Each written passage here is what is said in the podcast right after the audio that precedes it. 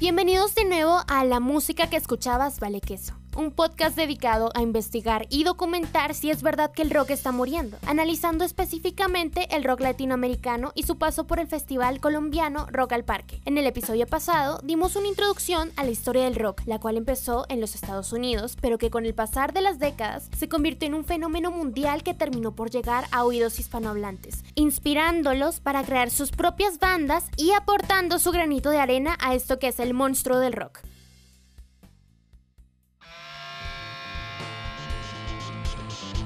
La música que escuchabas vale queso.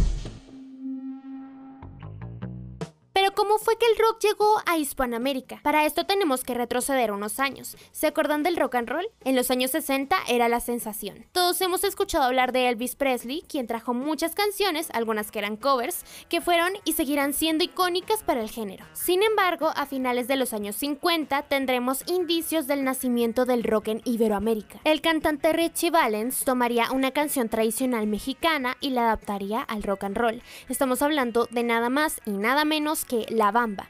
Esta versión fue todo un éxito desde que se lanzó, ocupando un lugar dentro del listado del top 100 de Billboard durante dos años consecutivos. México sería pionero en expandir el rock al idioma español, gracias a su gran cercanía geográfica con Estados Unidos. Durante los años 60, grupos de jóvenes se encargaron de crear versiones en español de temas reconocidos del rock and roll anglosajón. Con el tiempo, los medios, como la televisión y la radio, se dieron cuenta del gran éxito de estas adaptaciones, por lo que se encargaron de dar cobertura en todos los medios de la época. Mientras más crecía el interés por este género, empezaron a aparecer grupos con letras originales, influenciados por tendencias de bandas inglesas. Durante esta época, uno de los artistas más influyentes fue Carlos Santana, quien pudo presentarse como exponente del rock latinoamericano en el Festival de Woodstock, en Nueva York.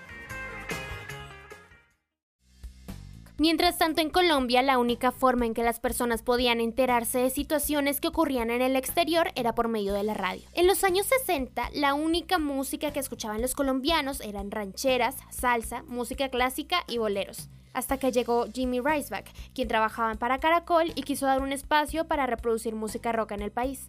Tras varios intentos, él logró convencer a la emisora Nuevo Mundo de traer canciones de artistas reconocidos del momento. Artistas como Elvis Presley, Buddy Holly, Chuck Berry y también Little Richard. Al igual que en México, a la gente le empezó a encantar este nuevo género que habían descubierto. Así que empezaron a hacer concursos de baile para ver quién bailaba mejor rock and roll y también surgieron estas bandas que hacían covers. Medellín surgió como un punto clave en la historia del rock colombiano, después de un bajón en los años 70 en donde todas las emisoras habían dejado de transmitir rock, el género resurgió en los 80 en medio de la violencia que afectaba tanto a la ciudad como a toda Colombia. La pestilencia. Entrevista a Héctor Buitrago, 1989. Desde el comienzo hemos querido hacerle ver a la gente cosas que, que pasan y tal vez la corrupción y no sé, muchas cosas que tal vez todos sabemos, ¿no? La música colombiana se volvió más cruda, con letras más intensas, explorando subgéneros como el punk y el metal. Surgirían nuevas bandas, como serían Ira, La Pestilencia, Masacre, Neurosis, Parabellum, Darkness, Kraken, Cronos y entre otras, las cuales atraparon a los jóvenes, creando así una escena musical única en Medellín. El rock se había convertido en parte de un instrumento de protesta para explicar todas las situaciones horribles que estaba viviendo Colombia. Sin embargo, tuvieron un pequeño paréntesis. Las emisoras ya habían dejado de transmitir todo este tipo de música porque las letras iban directamente en contra del gobierno, además del contexto social en donde nos encontrábamos, que en los años 80 podías salir de la casa y literalmente te mataban. Todo esto por culpa del paramilitarismo y también del problema que traíamos con narcotraficantes como Pablo Escobar. Aunque habían surgido muchas bandas bandas nuevas, las bandas locales carecían de apoyo y los espacios en donde se podían presentar eran muy limitados. Habían muchas bandas informales que tocaban en bares clandestinos. Durante 1992 se formaron varias bandas que se volverían icónicas del rock colombiano. Cuando llegó la constitución del 91 hubieron cambios en respuesta a la demanda juvenil.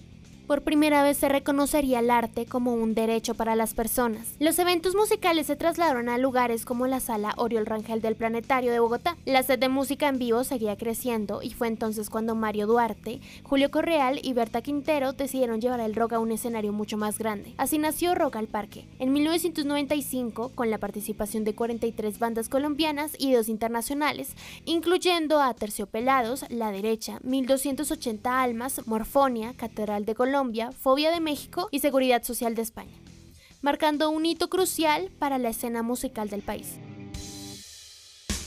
El rock se había consolidado en Colombia como un género para resistir, por lo que tener un festival dedicado únicamente a esta expresión artística significó mucho, ya que la gente estaba cansada de solo vivir en violencia y matanza. Este festival fue tan bien acogido que cuando el gobierno de 1998 quiso cancelar este festival para poder destinar el dinero a otros proyectos, jóvenes y adultos decidieron alzar su voz y protestar recaudando un montón de firmas. Y lo lograron, pues en ese mismo año Rock al Parque fue declarado como Patrimonio Cultural de Bogotá.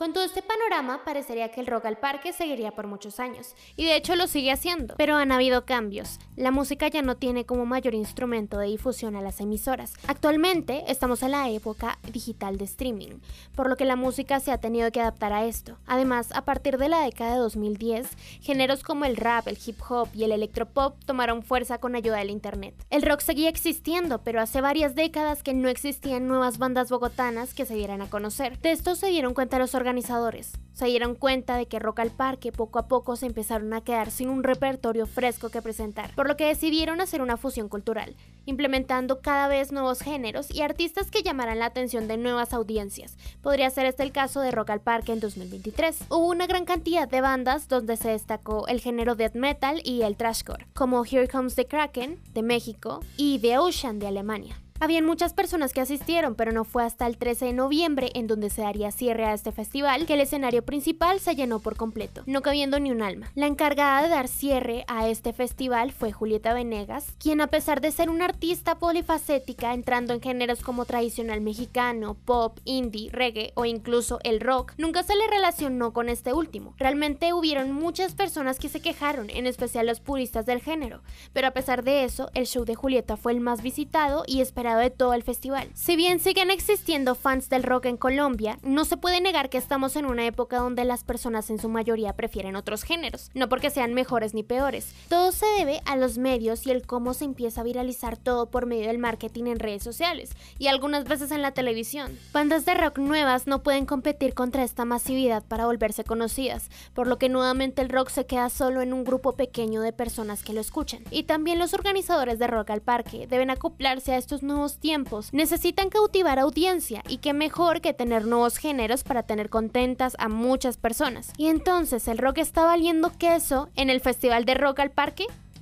No, aún siguen existiendo fieles fans del género y cada vez existen más personas interesadas en él. Sigue habiendo un gran repertorio, pero por el cambio de épocas debemos compartir lugares con más géneros.